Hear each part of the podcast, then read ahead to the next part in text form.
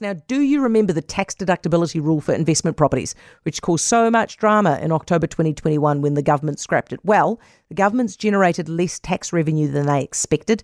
Our Wellington business editor with the Herald is Jenée Tibshraeny. She's been looking into it and was with us now. Hey, Jenée.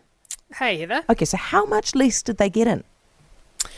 Right, so that number's a little bit hard to pinpoint at the moment, but it's probably about $20 million. So in the tax year to March 2022, the Inland Revenue received $69 million of tax due to this interest limitation rule. So just to remind people what this means is that if you're a property investor, you can no longer deduct interest as an expense when you pay tax. This rule is being phased in over a few years. It'll be fully in place in 2025. So by that point, the government will collect quite a bit more tax revenue, about $500 million from this rule. But when it first came in and it was, you know, first starting to be phased in, it was only $69 million. Okay. Do we know why they ended up getting less than they thought they would?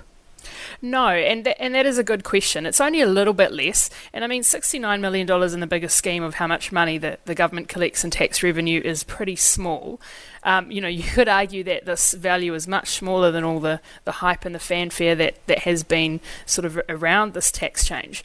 But I think that the interesting thing here is that this change comes on top of a raft of other changes that have really hit property investors quite hard. So, of course, interest rates being much higher, that's the really big one.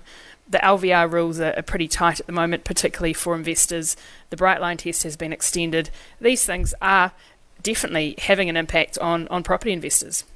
What about the Brightline test, by the way? Do we know how much money that's brought in?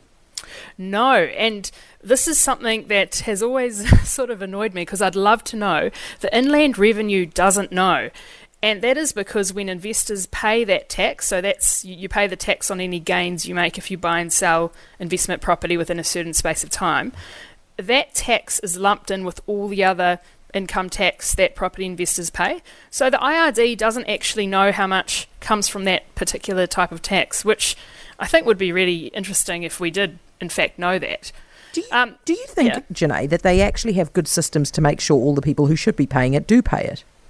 Well, you have to ask that question, Heather, and that's a fair question. The Inland Revenue thinks it does, but it's very difficult to have any insight into this. Mm. I think this whole scenario here is quite interesting, you know, from the government's perspective. They have wanted property investors to back away from the market to make way for first home buyers, and that is actually what has happened. So the whole property market is obviously completely cooled right down.